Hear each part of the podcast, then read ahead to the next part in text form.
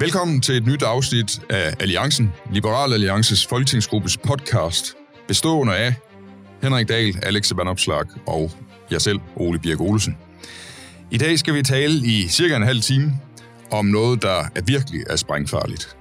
Nemlig der, hvor liberale ikke altid er enige, fordi vi har at gøre med det, man kunne kalde gråzonerne. Altså udgangspunktet for en liberal er jo, at man skal føre en politik, der udvider den personlige frihed og det personlige ansvar mest muligt. Det er udgangspunktet. Frihed er det vigtigste politiske hensyn, og det skal man arbejde for. Men så kommer der jo så nogle emner, hvor nogle liberale mener det ene, og andre liberale mener det noget andet. Og når den liberale debat er ekstra destruktiv, så beskylder øh, de ene, øh, den ene type liberal, de andre for ikke at være liberale, og de andre skyder tilbage, at de er, nej, det er de første, der ikke er, er rigtig liberale, osv. Fordi det er ikke lige så nemt som at sige, at i verdens hårdest beskattede land, Danmark, der skal skatten ned. Det er nemt for en liberal at sige. Alle liberale mener det. Det er straks sværere, hvad man skal mene om for eksempel udlændingepolitik, forurening, øh, coronaepidemi, øh, nogle gange også retspolitik og udenrigspolitik og EU, kulturpolitik måske også. Så nu tager vi bare fat om de sidste 20 års mest varme emne, også for mange liberale, udlændingepolitik. Det er det første emne, vi tager fat på. Og der er det jo helt åbenlyst sådan, at der skal man gå ind for, at alle mennesker, der er i verden, de skal have lov til at bo i Danmark. Fordi det er den eneste liberale position, man kan have. Ikke også, Alex? Jo, jeg har jo været begge steder i udlændingedebatten. Da jeg var ung øh, formand for Liberal Alliances Ungdom, der var jeg jo nogle gange ude med riven efter Liberal Alliance for ikke at have en liberal udlændingepolitik. Der var jeg jo liberalismepolitiet, og jeg tror blandt andet, at I kom med øh, udlændingeudspil i 2015-16 stykker, og vi skulle have færre øh, asylansøgere i Danmark, der var jeg ude og, og kritisere det. Øh, og i dag er jeg jo sådan lidt et andet sted. Men, men jeg forstår, altså, jeg synes stadigvæk den dag i dag, at, at udlændingepolitik er dilemmafyldt. Også når man, man har det udgangspunkt, at man skal sikre danskernes frihed, eller det enkelte menneskes frihed, men også Danmarks som nation hvor jeg er sådan lidt, øh, i udgangspunktet skal man jo bedømme folk som individer, og ikke øh, på alle mulige mærkelige ting. Og hvis, hvis, hvis folk vil komme til Danmark og arbejde og bosætte sig øh, og opføre sig ordentligt, så skal de jo være meget velkomne til det. Men, men samtidig må man jo også bare sige, at de sidste mange årtiers øh, øh, udlændingepolitik har jo vist jo, at hvis der kommer for mange hertil, fra kultur, man kan lige skal sige det, som det er fra muslimske lande, hvoraf en for stor del af dem det er et mindretal, men det er et stort mindretal, ja, de er fjendtlige indstillet over for homoseksuelles rettigheder, jøders rettigheder, ytringsfrihed og det liberale demokrati, ja, så eroderer opbakningen til demokratiet og, øh, og, og til, til de liberale frihedsrettigheder. Og vi har nok af, af danskere herhjemme, der er kommunister og alt muligt andet, som, som, som ikke kan lide det liberale demokrati. Der er ingen grund til at importere flere mennesker. Så, så, så jeg har sådan, jeg synes, det er enormt øh, dilemmafyldt og, og, og, og svært øh, emne, men, men øh, man kan jo måske også høre implicit, at jeg har bevæget mig fra at være sådan en, åh, det er kun velfærdsstaten, der er skyld i, at der er integrationsproblemer over til sådan, hmm, måske skal man tænke sig lidt om, hvem man lukker ind i landet. Henrik, du, du er en af dem, fordi du har fået den chance af Folketingsgruppen, at du skal være vores udlændingeoverfører. Det vil sige, at du, du taler for det, som vi mener, og det er sådan cirka det, som Alex mener, øh, og som jeg mener, og som du mener. Øh,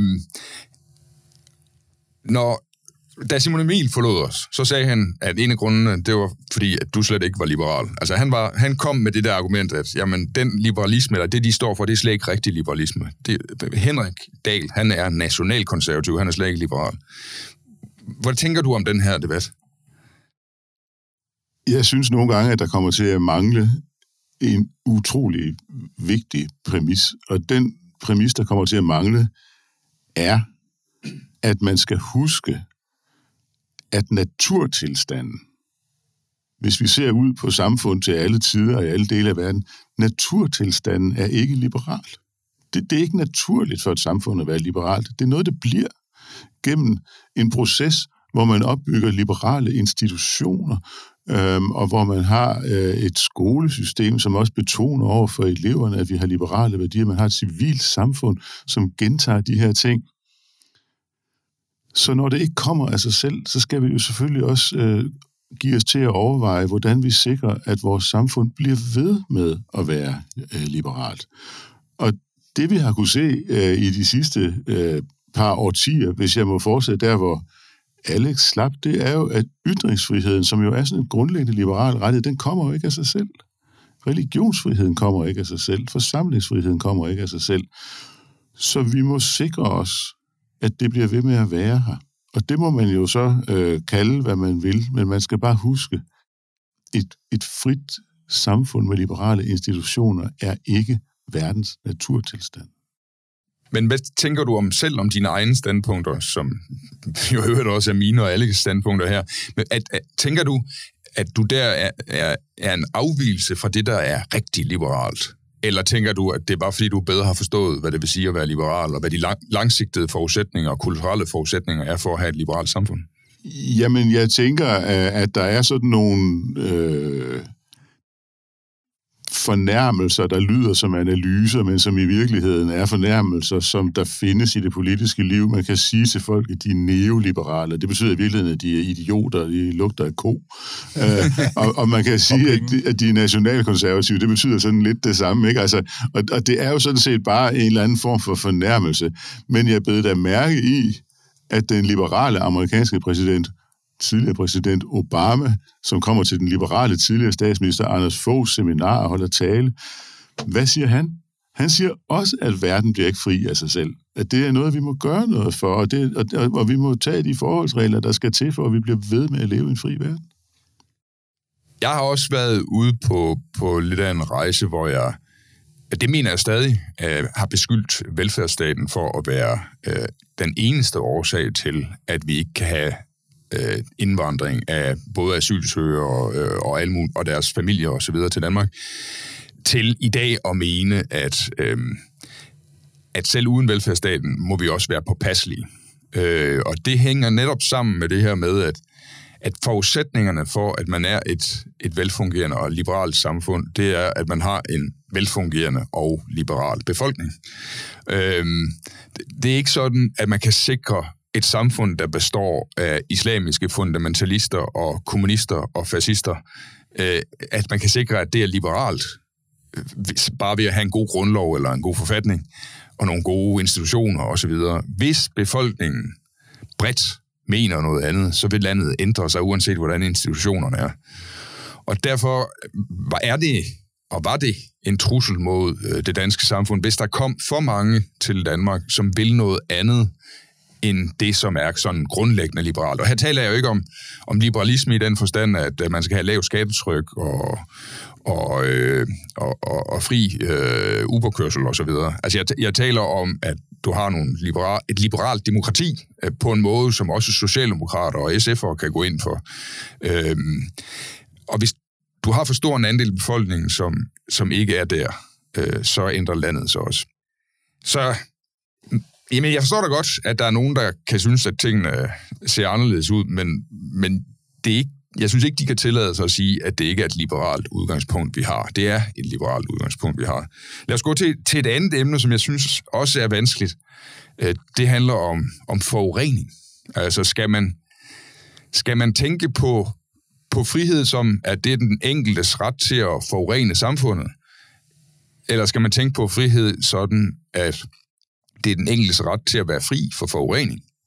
Øh, og for mig er der ikke noget øh, rigtigt svar på det. Man bliver nødt til at ligesom sige, kan, kan vi komme udenom den her forurening? Er, er teknologien udviklet sådan, at vi kan afskaffe forureningen, uden at det har kæmpe store omkostninger for vores velstand i samfundet? Øh, og så, og så bør vi gøre det, så bør vi komme af med den forurening. Men hvis det omvendt er sådan, at vi ikke kan have en produktion i Danmark, uden at der bliver udledt lidt partikler, øh, så er det jo en, nogle partikler, vi bliver nødt til at leve med. Ja, og, og jeg tror egentlig ikke, vi er så uenige om, at, øh, at man kan sagtens være liberal og så sige, at vi bliver nødt til at begrænse folks frihed i øjne øh, til at forurene øh, af hensyn til, til, til samfundet og retten til at være fri fra forurening. Øh, men, men det er jo altid det konkrete, at, at det bliver svært. Øh, og jeg tror også, det er, det, det, det, det er jo ikke nogen hemmelighed, at det er også der, hvor vi nogle gange internt har haft nogle øh, lidt større diskussioner. Det er jo, når der har været forslag om at forbyde brændeovn eller dieselbiler, eller hvad ved jeg. Og jeg, jeg synes, det er svært. Altså, jeg, har sådan, jeg, jeg tror, det afgørende er jo proportionalitet. Altså, hvis vi tager sådan noget med at forbyde brændeovne, at man simpelthen siger til alle folk, det er forbudt at have brændeovn fremover, jamen, at den gevinst, der er for samfundet, står den mål med det indgreb, der er i borgernes hverdag. Og, og, og det er jo sådan lidt en, en, en synsning. Men, men jeg tror, det er, det er ligesom at være det der, det er et sådan vægtende liberale øh, princip, man, man, man vurderer det ud fra. Henrik? Men jeg synes, det her er en af de allervigtigste diskussioner, fordi hvis der er noget, jeg synes er beklageligt, så er det, at der har manglet en midte i miljøpolitiske spørgsmål. Øh, og at på en eller anden måde, så har de blå partier i alt for mange år smidt miljøpolitikken fra sig og chattet en lille smule til den, men ikke rigtig øh, gjort noget ved det. Og det har jo ført til, at vi har, vi har ikke kunne få lagt øh, rammerne på plads. Øh, det, der jo i virkeligheden ville være bedst øh, for rigtig mange erhverv, det var, at rammerne lå fast i 10 år eller sådan noget, fordi så vidste man, hvad man havde at rette sig efter med investeringer og så videre og så videre. Øhm, og der synes jeg da, at det er godt, at vi går i gang med at filosofere over, hvor er den miljøpolitiske midt, fordi der synes jeg, Liberal Alliance skal være. Øhm, og jamen altså, man har jo selvfølgelig ikke lyst til at lov til at genere andre mennesker. Altså, uh, luften er jo et fælles gode, så man har ikke lov til at ødelægge luften, fordi den er vores, den er vores allesammen. Øh, vandet er vores allesammen, så, så det, derfor kan man ikke sådan bare smadre ting, der er fælles. Den store diskussion, vi har haft øh, i den her valgperiode, det har handlet om, hvordan vi skulle beskytte det danske samfund mod coronaepidemi. Øh, og det berørte vi allerede i vores første podcast, at det var vi måske ikke, heller ikke her blandt os tre fuldstændig øh, enige om, hvor, hvor, hvor langt man burde gå, og hvor farlig corona var. Øhm, og det har jo også ført til de her debatter derude om, at hvis man ikke mener det her, så er man altså virkelig ikke uh, rigtig liberal. Eller omvendt, hvis man ikke uh, mener noget andet, uh, så, så har man ikke forstået, hvor stor indskrænkning af folks frihed er, hvis de dør af corona. Øhm, hvordan, hvordan løser man sådan nogle ting? Altså, findes, findes der en måde, hvorpå liberale kan blive enige om, at øh, jamen, vi vil frihed for alle, øh, og mest mulig frihed, og, og det løser man bedst på den her måde? Henrik? Jamen, jeg vil godt starte et, et helt andet sted og bare sige, at jeg er nok i udgangspunktet lidt belastet af min alder. Jeg er født i 1960. Og 68. Ja, ja. Øh, og, og det har jo som konsekvens, at man måtte jo slet ikke starte i folkeskolen uden at blive koppevaccineret. Så jeg har et ar på skulderen, ligesom alle på min alder har, fordi det var bare sådan, det var. Og jeg kan ikke huske, at der var nogen særlig diskussion om det. Det var en farlig sygdom, og så blev man vaccineret. I 1973 blev jeg kalmette-vaccineret, fordi tuberkulose var en meget farlig sygdom, og er stadigvæk en, en rigtig farlig sygdom. Men bare nogle få år før jeg blev født, blev Danmark hjemsøgt af en polioepidemi, og folk blev jo, fik jo ment for livet af den her epidemi. Så, så jeg tror måske nok, at, at min alder sådan, måske mere har haft noget med det her at gøre end, end, end øh, sådan noget, noget politisk. Altså, at det var ikke kontroversielt, da jeg var barn, og der var polio-offre, som, som var sådan i lokalsamfundet, og som gik dårligt og havde fået de her øh, men. Og, og det synes jeg sådan bare var et, et stort onde for samfundet. Ja, hvis, hvis, hvis jeg skal prøve at svare på de spørgsmål, Ole, altså svaret helt kort sagt, det skal nok vende tilbage til det proportionalitet. Det, det, det må være det, der skal forene liberale. Øh, men, men sådan som jeg ser det, så er det svært at være liberal og så at have den holdning, der hedder, det er okay at begrænse hele befolkningsfrihed for at redde nogle få menneskers liv. Øh, fordi det er jo relativt få mennesker, der vil, selv hvis man bare lod corona øh, have samfundet, så er der relativt få, der, der vil dø af det. Men man kan sagtens som liberal mene, at man skal have nogle restriktioner i folks personlige frihed af hensyn til samfundet som et hele. Fordi hvis nu, lad os sige, sundhedsvæsenet brød sammen, fordi det ikke er robust og ikke kan noget som helst, øh, fordi man bare nægter at indføre en eneste restriktion. Altså, det ville være en katastrofe på samfundsplan. Altså, hvis, hvis sundhedsvæsenet brød sammen, så, så ville vi ikke kunne tage os af folk, der, der måske falder om med et hjertestop. Øh, du ville ikke kunne blive opereret for, for de øh, skavanker, du har i, øh, i et helt år frem osv. Altså, det ville være en katastrofe, det ville nedbryde tilliden til samfundsinstitutioner. Det ville være katastrofalt. Så det er et legitim årsag, også som liberal, til at sige, at vi bliver nødt til at lave nogle restriktioner, så vi inddæmmer epidemien. Og der tror jeg bare, det afgørende er, som borgerlig liberal, så som jeg ser det, det er proportionalitet øh, endnu en gang. Og der, der mener jeg, at vi for ofte i Danmark er inde et sted, hvor det, var, hvor det blev uproportionalt. Man forbød folk at have udendørsaktiviteter, altså forsamlingsforbud udenfor, selvom Sundhedsstyrelsen også på de møder, jeg var til, indtil sagde, men corona smitter ikke rigtig udenfor. Alligevel var det forbudt. Det er uproportionalt. Men det, man siger, okay, vi kan desværre ikke samles til en stor koncert internt, det, det, det tænker jeg sådan, at det er et proportionalt indgreb, fordi det kan være en, en, en masse spredningsbegivenhed. Og så kan godt være, at der vil altid være nogen på Facebook, der siger, man kan ikke være liberal, og så gå ind for en eneste restriktion. Sådan, ja, så, så simpelt er det ikke. Men jeg er enig i, at jeg synes ikke, man kan være liberal og sige, at vi skal have restriktioner for at redde nogle liv. Ah, det, det må være en, øh, noget mere tungvejende. Jeg havde også øh, jeg havde skidt med mange af de der restriktioner. Ikke dem alle sammen, men mange af dem. Øh, jeg havde det omvendt ikke skidt med, at man ligesom stillede krav om, at man skulle fremvise, at man var blevet vaccineret, eller at man havde haft sygdommen, hvis man ville ind, ind i et lokale indenfor og være sammen med andre mennesker. Altså, corona passede. Øh, og det var det samme argument, som, som du også kom med her, Henrik, at, øhm, at ja, du har ret til at leve dit liv som du vil. Men i det øjeblik, du skal være sammen med andre mennesker, så har disse andre mennesker også lov til at sige, om de vil være sammen med dig eller ej. Og det vil sige, hvis du kommer til et, øh, en restaurant, og enten restauranten selv, øh, eller måske i det her tilfælde noget sundhedslovgivning, har besluttet, at, at forudsætningen for at være der, det er, at man i en eller anden form kan dokumentere, at man ikke udgør en stor smitterisiko. Jamen, det er fordi, du har bevæget dig ud for din egen dør, mm. og gerne vil være sammen med andre mennesker. Så møder du det, at andre mennesker har synspunkter om, hvad der skal til for, at de vil være sammen med dig. Og det kan enten komme i form af, at restaurantejeren selv har besluttet noget. Det kan også komme af, at Folketinget har besluttet noget på vegne af alle restauranter. Øh, og, og for at forhindre det, som Alex taler om, at vi får en overbelastning af sundhedsvæsenet, sådan at øh, børn, der får lungebetændelse, der ikke er plads til dem, når de skal behandles. Øh, så, så det er også den afvandring, jeg benytter mig af. Men lige præcis Alex. coronapasset var ret interessant, for det var virkelig noget, der splittede i sådan det liberale bagland og liberale vælgerhav. Jeg har intet problem med coronapasset, som man siger til folk, du skal ikke have corona for at være sammen tæt med folk på en natklub.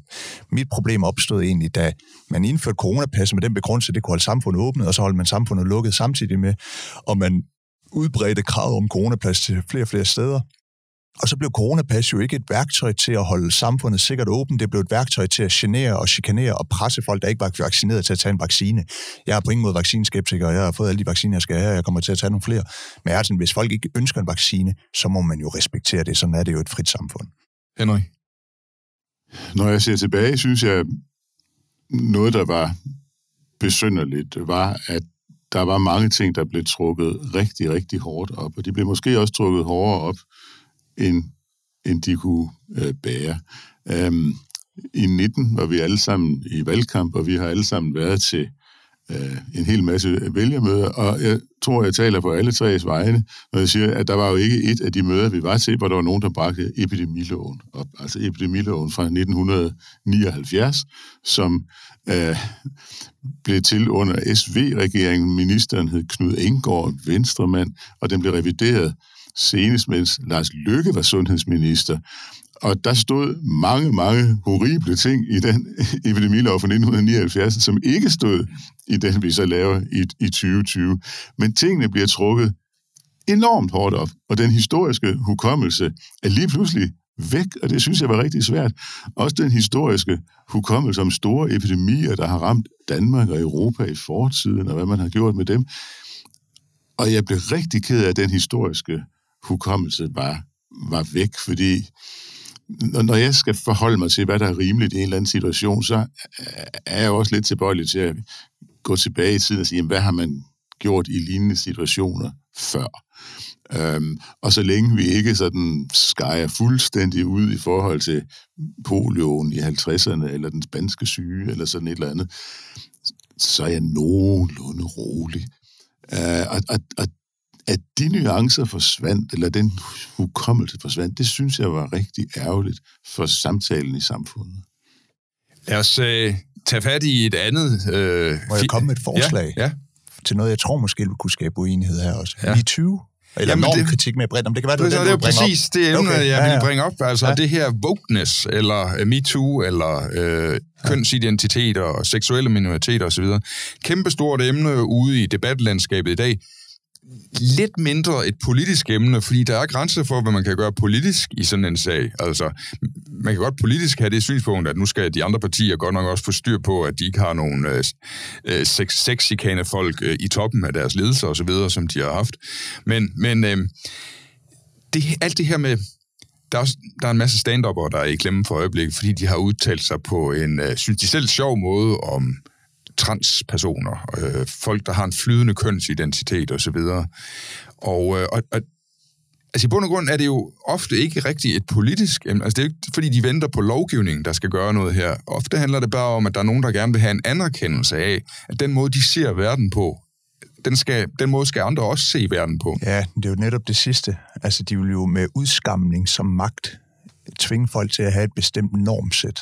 Og det er der, jeg synes, det bliver ikke politisk, men samfundsrelevant. Men det, der sker her, det er, når vi taler om liberale gråzoner, det er, hvis du for eksempel siger eller skriver ud på Twitter, som jeg har gjort for nylig. Jeg synes faktisk, at forældre, der har en 12-årig pige, der siger til dem, at hun tror, hun er en dreng, og gerne vil have kønsskifte, at de skal starte med at undersøge, om de ikke kan få hende til at acceptere den krop, hun har, som hendes krop, og ikke en forkert krop.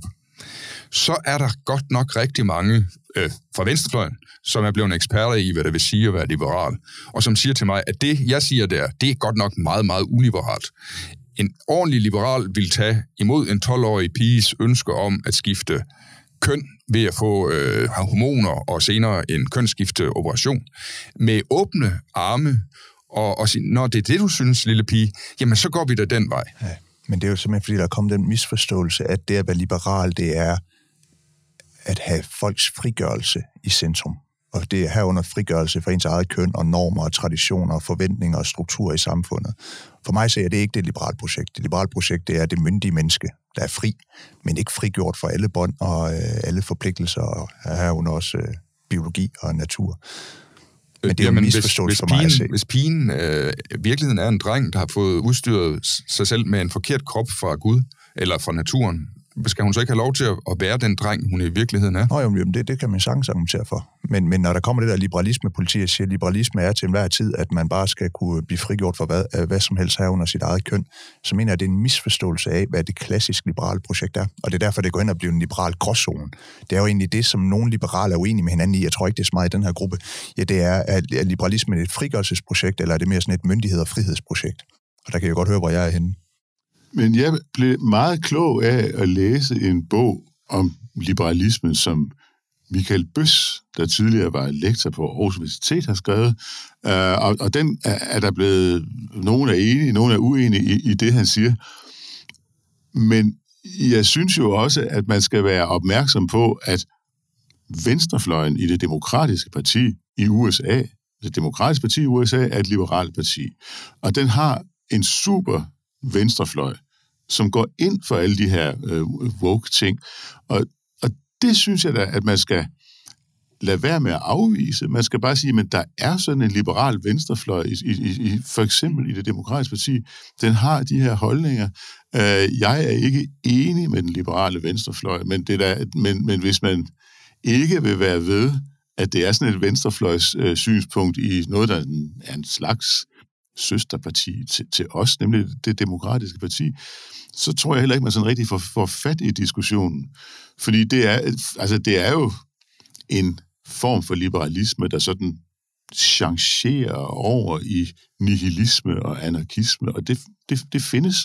Øhm, og, og det har vi da også nogle gange set her. Jeg går ikke ind for nihilisme og, og, og anarkisme, og, og derfor er jeg ikke på den liberale venstrefløj.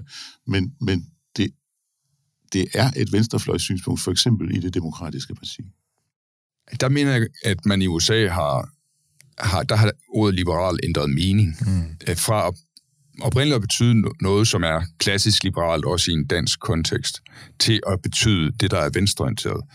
Og, og at de, den demokratiske venstrefløj, altså demokraternes venstrefløj, ikke er liberal i anden forstand end den måde SF er liberal på, at man bakker op om det liberale demokrati.